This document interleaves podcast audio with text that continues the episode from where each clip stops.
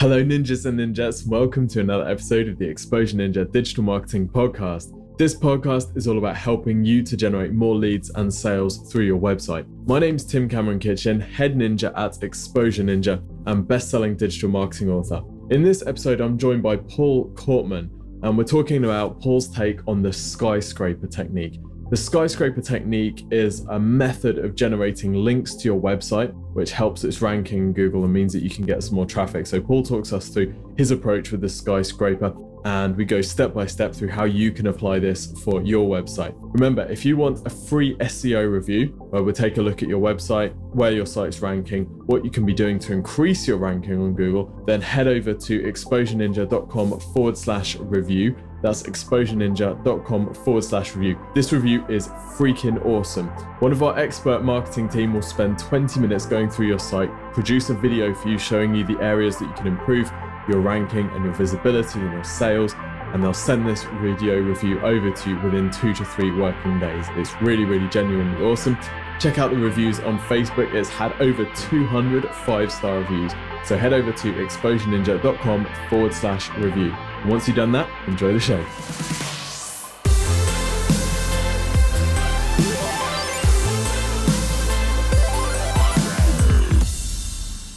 Well, Paul, welcome to the show. Glad to be here. Thanks for having me, Tim.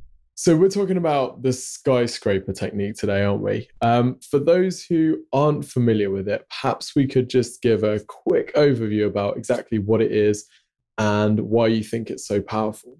Well, the founder of the skyscraper technique, basically, I mean, his, name is Brian Dean. He's from backlinko.com. And he, uh, you know, it, it was trying different methods to acquire backlinks to, you know, his website, to other, to his clients' websites and that sort of thing. And he stumbled upon this and then labeled it the skyscraper technique. So it's not magic. It's just you know, it's a lot of hard and dirty work. We used to say, let us do the dirty work for you because it really is just time consuming work. So, real basically, you go out there, you find an article or a piece of content that is in your target audience or applies to your target audience that has a lot of acquired links already, whether that's social media links or actual backlinks on the web. And that is proof that this is content that applies to your target audience. However, you know, you got to find something wrong with the article or the article isn't perfect or doesn't cover it all or the interface is really terrible or you know, it's not been updated for 6 years, which is basically a dinosaur on the internet. So then you improve upon that, write a brand new article, make it bigger, make it better, make it more user friendly, uh, have a better user interface, and then publish that on your own site. And then reach out to everybody who linked to that previous article that isn't as good as yours and say, check it out. I've published a better one that's more up to ma- up to date, has the word ultimate guide in the headline or whatever it is. And then those people, you can either ask them to switch their link, to add a new link, or to, you know, blog about your new guide or whatever the article is.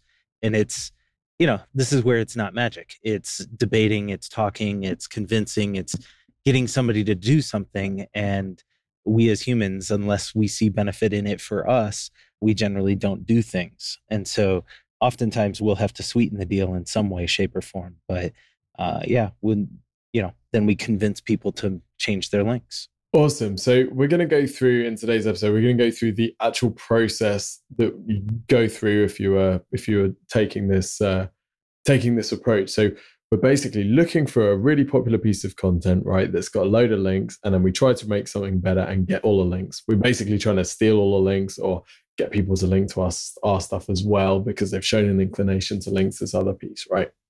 Yeah, and that's just it. Like you had asked why it's so powerful. It's because, well, backlinks are extremely powerful when it comes to search engine optimization. This isn't, we don't get these links because they're high trafficked websites we get these links because every single link that comes back to your website is an authority indicator to Google and Bing and saying, hey, these people know what they're talking about.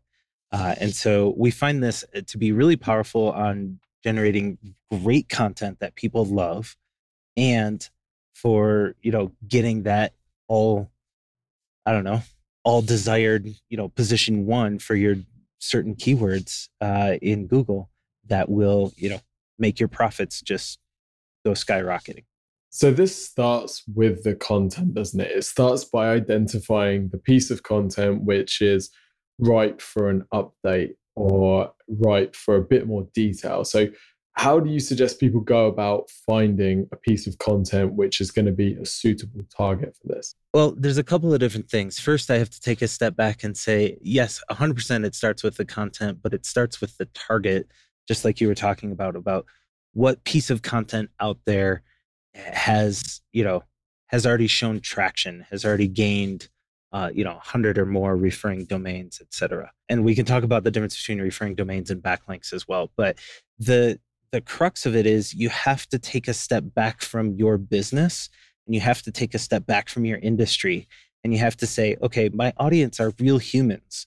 Even if you're in a B2B situation, the people who are coming to you, they're workers, they're, you know, owners, whatever, they're they're humans who happen to represent a business who is buying whatever it is you're selling. So, what kind of content really applies to them? Sure, you can make it educational about your software, about your product, or about your service, but that that only goes so far as to people who are already familiar with your product or your industry or you know whatever it is that you're serving.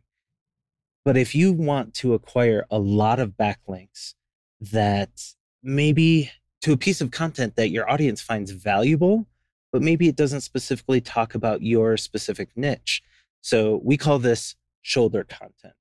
And you really have to get I mean like this is a big hangup for a lot of a lot of potential clients and a lot of people when they approach content in general is that they're like, "Oh, I found this really great article that's super generic and has nothing to do with my target audience, but it's about SEO." And so I'm going to revamp that for my target audience, which happens to be like general contractors. And I'm going to say how general contractors need to rank in SEO, what a general contractor needs to do for SEO. And they, they pat themselves on the back like, yeah, now my audience really has the definitive guide for general contractors for SEO. And it's like, that's really specific and it's not going to work. You instead need to say, okay, if my audience is general contractors, what else are they interested in? well, yeah, I could talk about hammers, I could talk about air guns, I could talk about OSHA safety standards, I could talk about, you know, what are the coolest trends in building code in 2017? Like spin a positive side on that or something. And so like you got to take what it is your audience does every day, what it is your audience is working on and what they might be excited about that also, you know, has a proven track record out there. So like on the OSHA code standards, I would start doing searches for OSHA code articles or you know building code standards or changes in the building codes across the US and find an article that has a good healthy number of backlinks to it and then you can start with that and try to see well would this content apply to my audience or could I tweak it just a little bit to make it more applicable instead of hey buy our new nail gun because we know you're a general contractor and you need this nail gun. Like that content just gets old. And so you need to find something that's more, you know, like granted, the OSHA or the building codes didn't say anything about what nail guns they need to use. And so it's not directly for your nail gun product, but it is, it applies because it applies to your target audience. So that's one of the big things is to take a step back, figure out what shoulder content would apply to your audience or, or themes would apply to your audience and then start doing a search for that and find out what are the articles of content that have the most amount of referring domains. And you can use a couple of different tools for that but uh, moz.com open site explorer will give you a glimpse into that by using their domain authority tool. Like that's on the free side the open site explorer i don't like that metric we use ahrefs so ahrefs dot com. Their metrics are much more stable and more indicative of rank within Google, but they're expensive. This is true. And you can also use BuzzSumo, which can give a bit of an indication about pieces of content which are getting a lot of social shares as well, can't you? And often that will tie into a piece of content that has a lot of social shares will often have a lot of links. So that can kind of direct you into, into different topics that you might want to check out. Yeah, I'm good. It's really bad to be invited on your show and then disagree with you. But uh, yeah. no, dude, that's what you're here for. BuzzSumo, BuzzSumo is fantastic at finding social popularity and viral popularity, if you will. And it's really fantastic at brainstorming and coming up with good content ideas because you can see what has triggered and resonated with people. But there's a difference between my mom sharing a piece of content and a blogger linking to a piece of content. So we find BuzzSumo to be great for brainstorming and for finding, you know, social awareness and social authority ideas. But when it comes to actual backlinks, I find that the highest socially shared content does not align well with the most number of backlinks, content with the most number of backlinks. And it's weird, but it's like becoming two different universes online.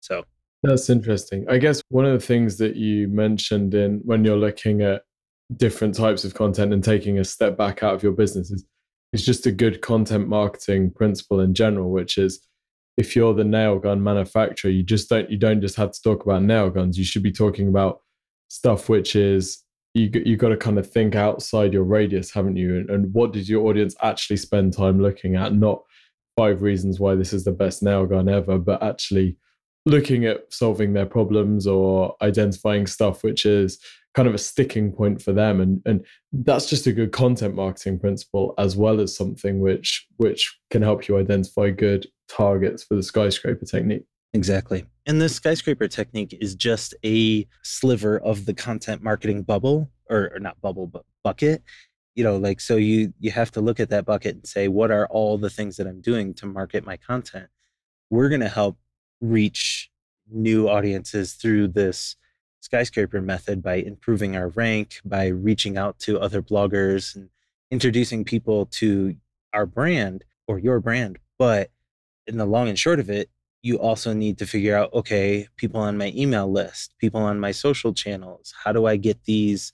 How do I get this really incredible content shared appropriately? So don't think the skyscraper method is all content marketing and all SEO. It's it's a sliver of both. Very true. Okay. So let's say that we've identified an article which has a good number of referring domains and backlinks, and it looks to be relevant to our audience, or we can find an angle that's relevant to our audience.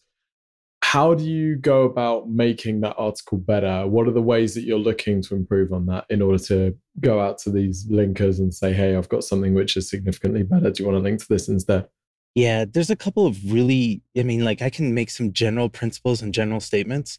And when you start to think through, like it becomes really easy to be like, oh, I just need to do this and this and this every time, and you can improve an article. And it's it, it's now to the point of where I look at articles and I go, even if they're not like I'm just reading for pleasure, and I look at these and go, yeah, I could totally kick butt with a skyscraper on this, but I'm not going to. The thing that you need to add is well, the ways to improve is readability.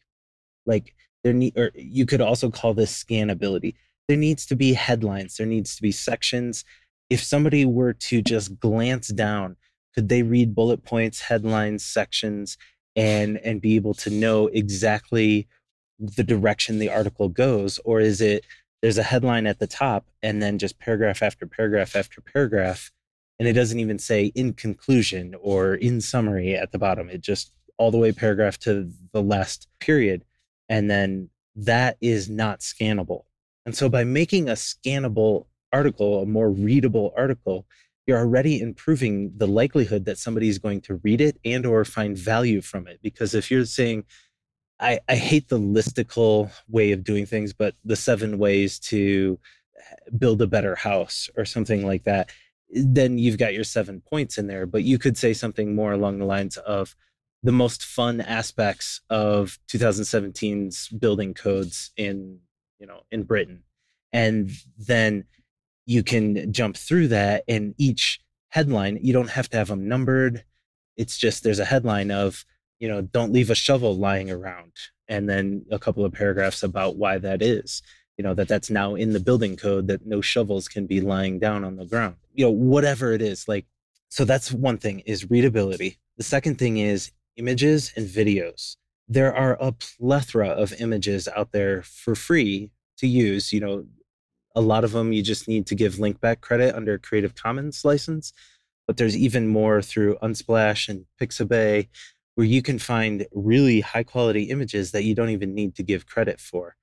And that just improves the interface and improves the feeling because it breaks up the content, gives people, we're very visual people. And so it gives us something to resonate with. Videos are always a value add, and there are a ton of videos about any topic out there on YouTube. And it's great because you can embed them and it adds to the value of your content. The other thing that I would add to this is humor, tongue in cheek, a little bit of sarcasm, whatever you can add to make it funny and enjoyable always improves it. And then the last thing is really expand the content. Uh, we're looking at most articles that rank really well are over 2,000 words long, 3,000 words long sometimes. So that's a really long article. Generally, if you type out a page of content in like Microsoft Word or Google Docs, that's about 500 words. So you're getting up to 2000 words you're talking four pages single space content with no images just in your in your word processor and then you know six pages if you're talking about 3000 words that's a lot of content again why we need to make it readable so that people can scan it because nobody's going to read all of well not everybody is going to read all of that but then also have good sourced bits in there like we find a lot of times there are articles out there unless they're on you know a traditional media outlet like New York Times or The Guardian or something like that, it's not going to have good sourcing.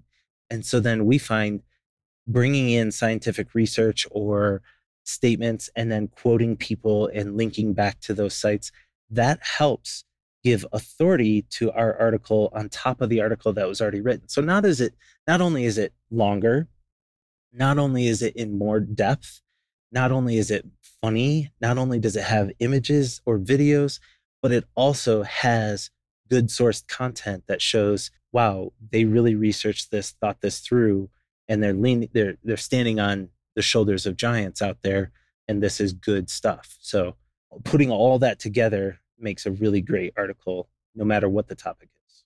Obviously, one of the reasons that we're making it a better article is because we want to go to the people who are linking to the previous article and say here's something which is is better so i guess we need to give them something quite specific which is a a good enough reason for them to update their link such as oh this thing you're linking to is out of date or this thing you're linking to is has some errors in or something like that. So you know how how does that guide uh, your work? Are you writing to you know in order to make it a more appealing pitch or are you just purely focusing on let's just write the best content we possibly can and then we'll figure out the how we're going to convince people to change their links later on this is a fun question and we fell into this on accident but we actually have our content writing and our outreach team siloed from each other and it proves to be beneficial because it, it becomes less well we have to write it this way because then we'll get more links and it becomes what's just going to be a really fantastic piece of article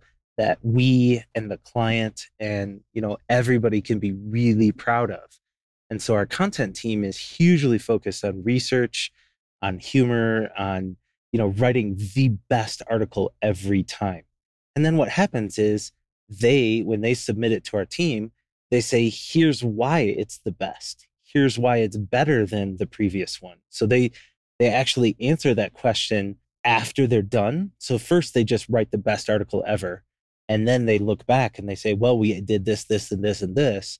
And then our outreach team jumps on that grabs that uses that in our email pitches to people saying this is why the article is better so it's not you know outreach driven content like ooh if we talk about this we'll definitely get a better you know a better link back although we do talk about certain topics like anytime you can talk about well first of all avoid politics and avoid religion uh, those are two topics that it's very difficult to get links to because it's divisive.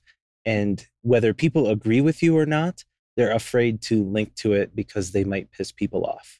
So, you know, you have to avoid adding that into it. Like, but one of the topics that's really popular is anything what you can do to be green or to save the earth. And so, like, we have a couple of articles out there that we've written about cleaning the ocean or, you know, preventing pollution into the ocean. And those, we snapped up 10 links in our first, you know, two weeks of trying. and my my hesitation was now the outreach team is saying, "Hey, content team, hey guys, anytime you can write about the environment, go ahead and do that." And so we're kind of leaning that way. Like we try to see, well, you know, is there an environmental pitch to this? So that's, you know, that's as much of the feedback loop as that we give as we kind of talk about what meta trends are working. But for me, it's very difficult because I, as I'm guiding these teams and guiding the writers and the outreach people and and even the target selectors, it's like I want so bad because like I'm sorry, I'm from the U.S. I don't live there now, but I'm from there, and we've got this crazy leadership thing going on. I don't know if you've heard of it, but uh, it's just awful. And there's so much to write about when you cross environment with US politics. And my whole team has said, Paul, that is just a death wish. And so, you know, we're not, we're, we don't do it, but I'm constantly saying, oh, this would just be a really fantastic article for this, this, and this. And my content team is like, no way, we're too smart for this. My outreach team is like, yes, please don't do that because we could never get people to link to that. So, anyways, the you know there are meta trends that work, like education is always a great topic. You know, environmentalism uh, is always a great topic, but uh, and then helping poor. So I don't know what the right term for that. We always just call it helping the poor. But whether that's you know in your local environment or you know some poor country in Africa or whatever, any of those sorts of topics of how you can give and how you can uh, donate better or whatever. Those work really well. But the moment you get into religion or politics, it just tanks really fast. Yeah. Okay. That makes that makes total sense. So let's switch over then to the outreach. You mentioned the outreach team, and, and obviously they're coming back with their their meta trends of things that they quite like to to pitch on. You spoke about Ahrefs and how you'd use that to identify the websites that are linking in what's the process from going okay so here's a piece of content and here are all the links to then having the contact details for those publications and are using something like you know pitchbox to do a lot of that outreach you know in a, in a kind of semi-automated crm manner or is this just going through contact forms of these referring domains and just hitting them up and saying hey i just found your site and got this content what's the process there when we first started out, we tested this methodology on ourselves and on one of our clients. And so it was definitely by hand, very manual process. And, you know, we were able to find success by doing it one off, just like you were talking about, reaching out on contact forms, going to a website. There are a bunch of tools out there. I don't know any of them off the top of my head, and I apologize for that, but there are a bunch of tools out there where you can guess names of people at certain domains and you can get back information. There's also a couple of databases where you can type in a domain and you can get back an email address for someone at that domain. And you start to get, you put a process together. It can take anywhere from five to 10 minutes to find a handful of emails or even just one at each domain. Well, you do that across 100 referring domains and you're up to anywhere from 500 minutes to a thousand minutes. And for those of you who are a little bit slower at doing math, that's, uh, you know, almost 10 to 20 hours. And uh, that's a lot of time just for one article, just to find the email addresses.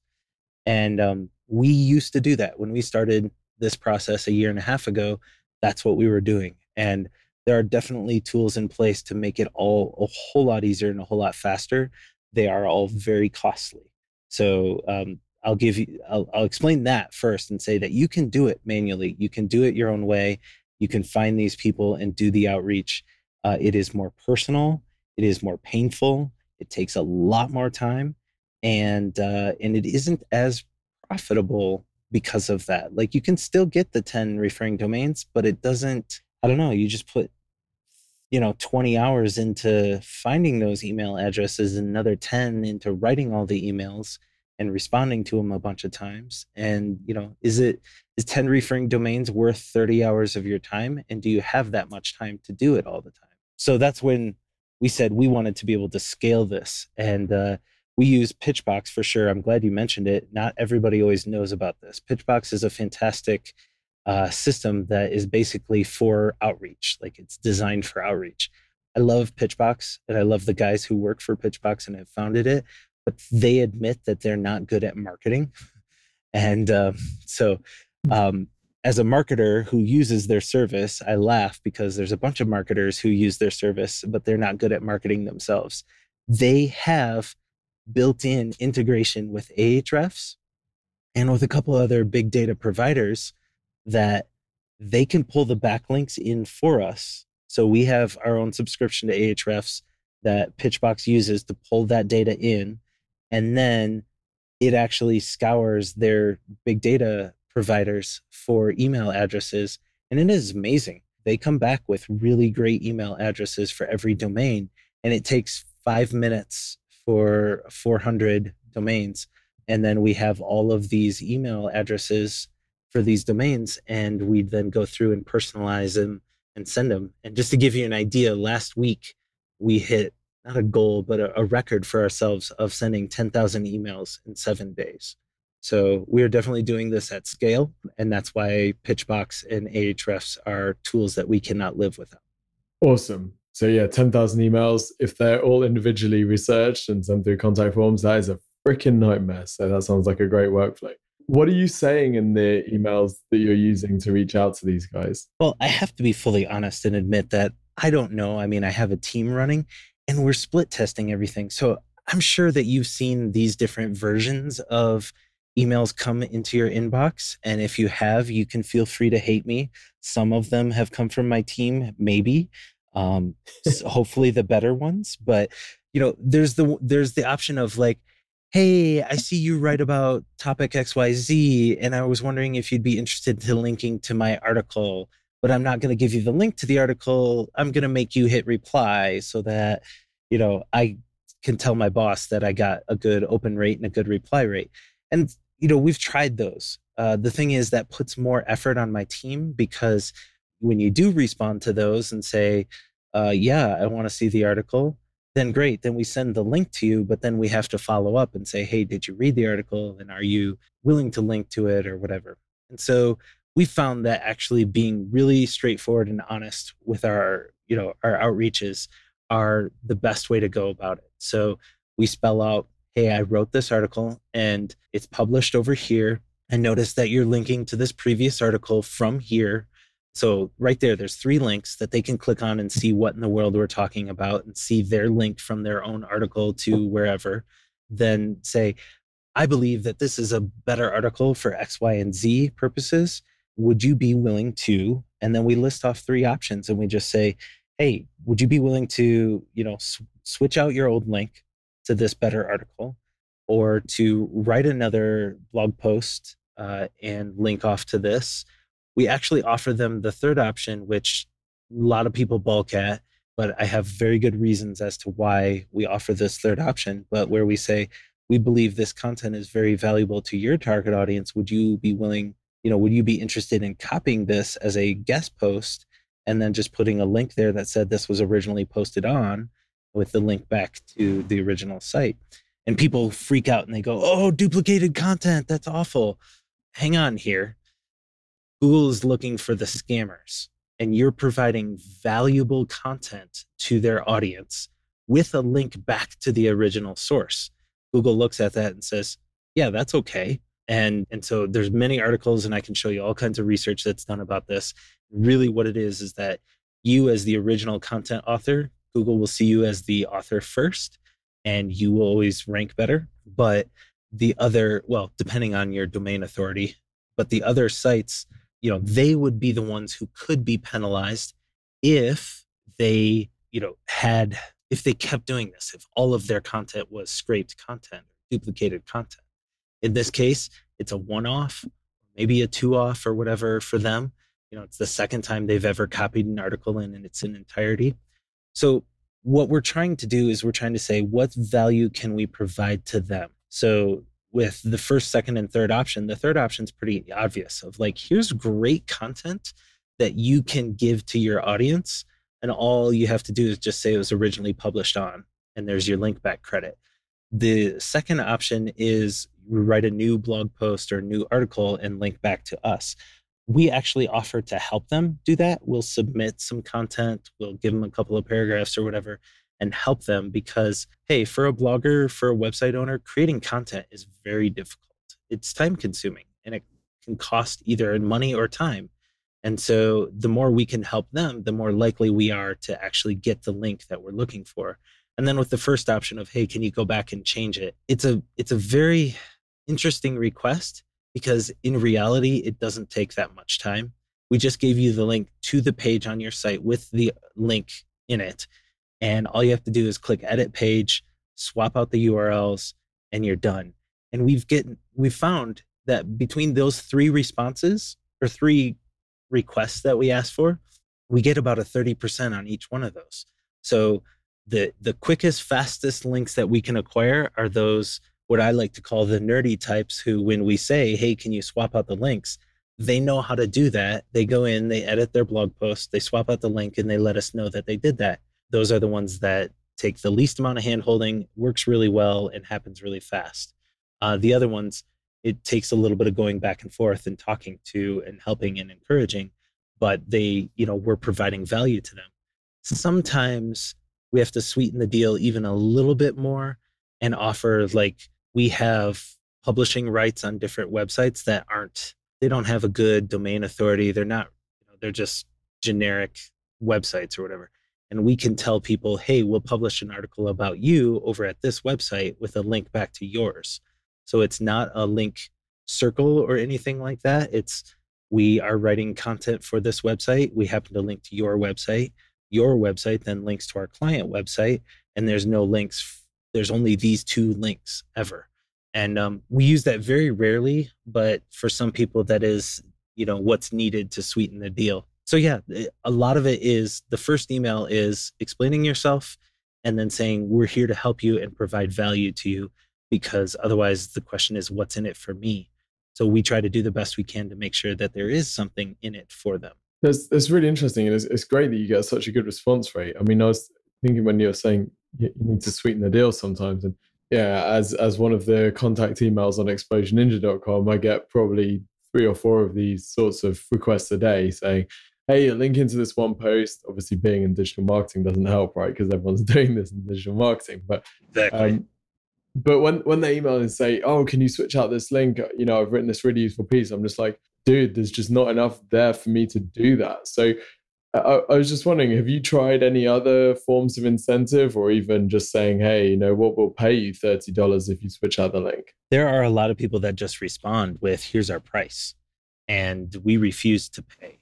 The, you know, the, there's a couple of reasons why, but it's just, it's not, it's not within a good practice to do that you know, if it was something of where we needed to push something over the edge a little bit, we might but you know i'm talking 5 10 15 dollars something like that. Like hey we'll throw an amazon gift card in for 15 bucks or something. And that's because it's going to that individual person not to the business. And so they're working overtime or you know i really shouldn't do this or whatever the case might be.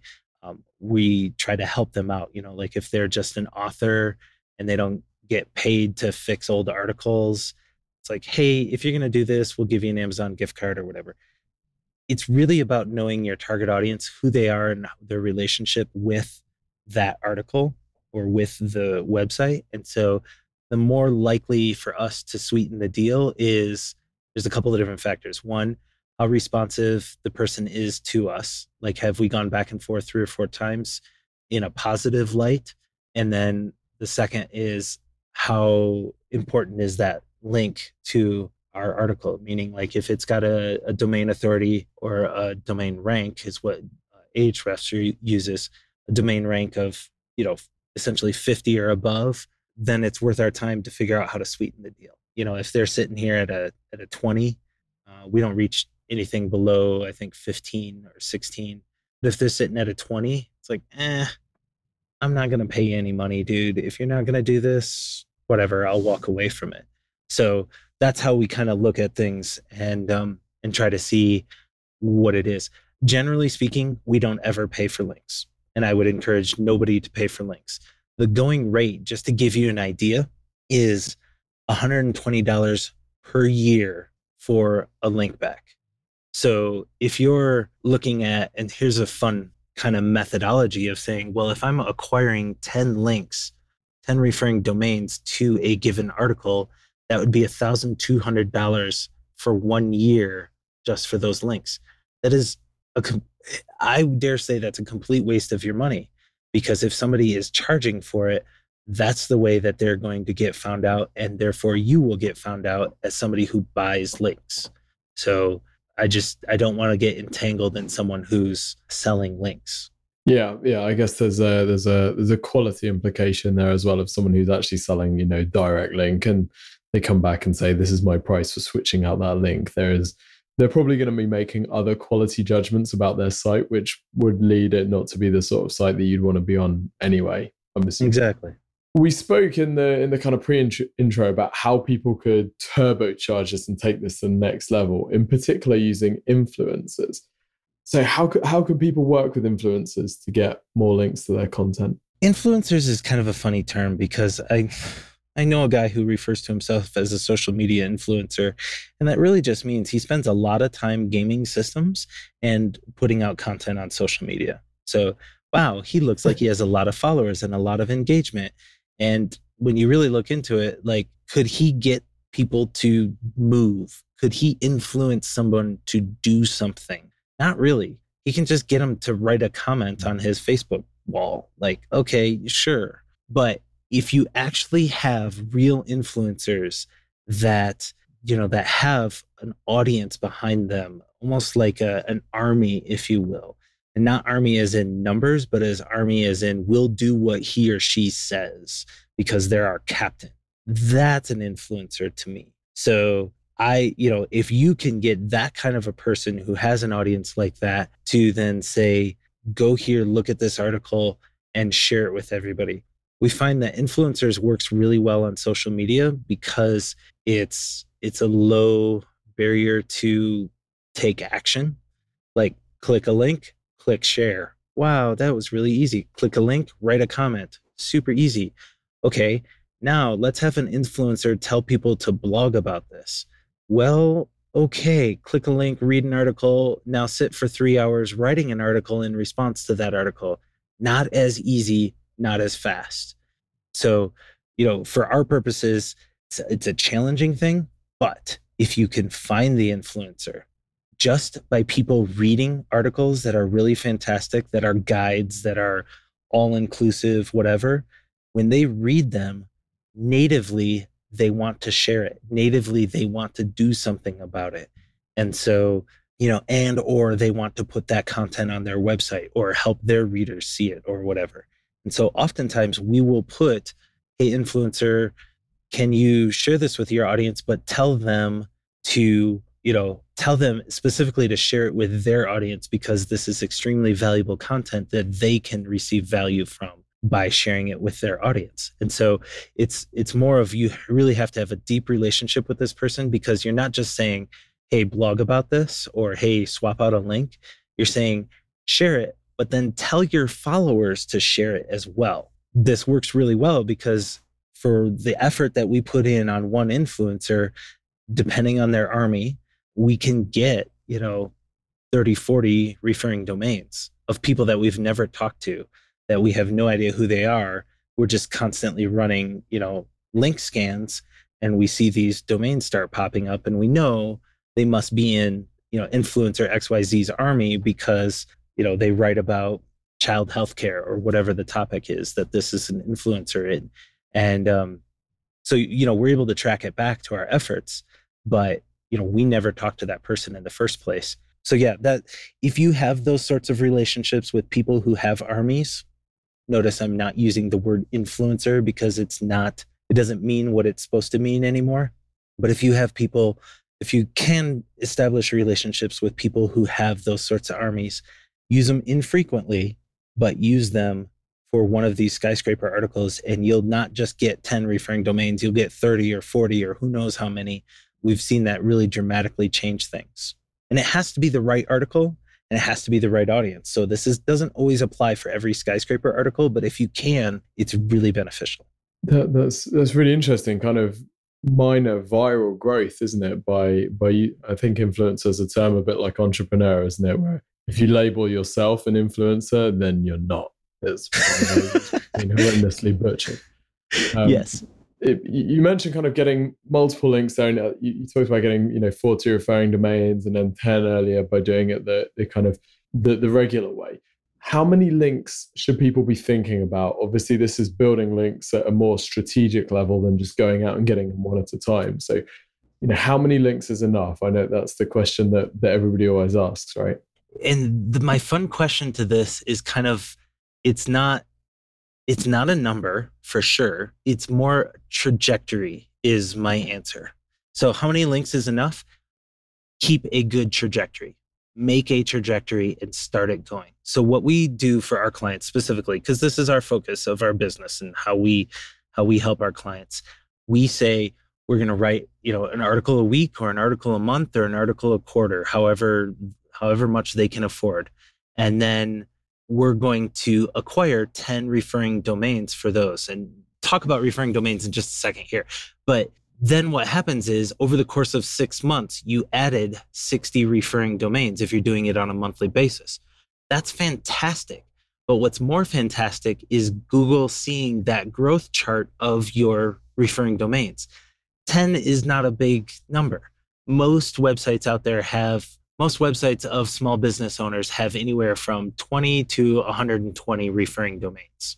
And so by adding 10 referring domains, you're you're increasing it by you know maybe 10% or something which is is good but it's not like stellar like you think of well when brian dean wrote it he got 200 links to his article and it's like yeah yeah yeah that's not common and you know repeatable for the rest of us normal men or normal humans so what can we do to to use that for our, our benefit. And really, what it is is if Google sees a big spike of 200 referring domains coming into your site where you had none before, or very little, and you tripled your number of referring domains in less than a couple of days or less than a week, then Google will actually penalize you, take you out of the search index for a bit to verify that you don't have spam or malware or some wonky thing going on on your site.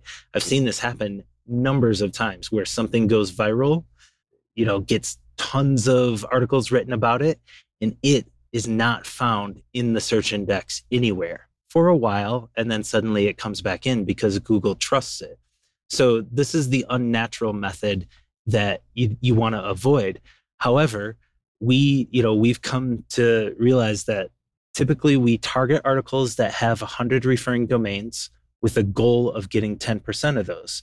Originally we were just talking about 10% and now we found that 10 is the magic number that if you can get 10 referring domains to an article every time you publish a skyscraper article you're going to see your trajectory moving in a positive direction and google will reward you for that the nice part about this method is it's not all 10 links drop on one day. Uh, everybody's different. They're coming from all over the world or all over you know different class c networks and such. And so like it's not traceable. Google can't figure it all out you know whatever. It's just natural link building. And google then rewards the fact that you're heading in a positive direction. You keep building those links. So if you were to do it once sure you have some benefit it's not as good as if you were to do it six times in a row and get that trajectory the problem with trajectory is if you stop then suddenly it starts to plateau or flatline and then your rewards won't be as great because Google is like, well, they were good for a while, but now no one's talking about them.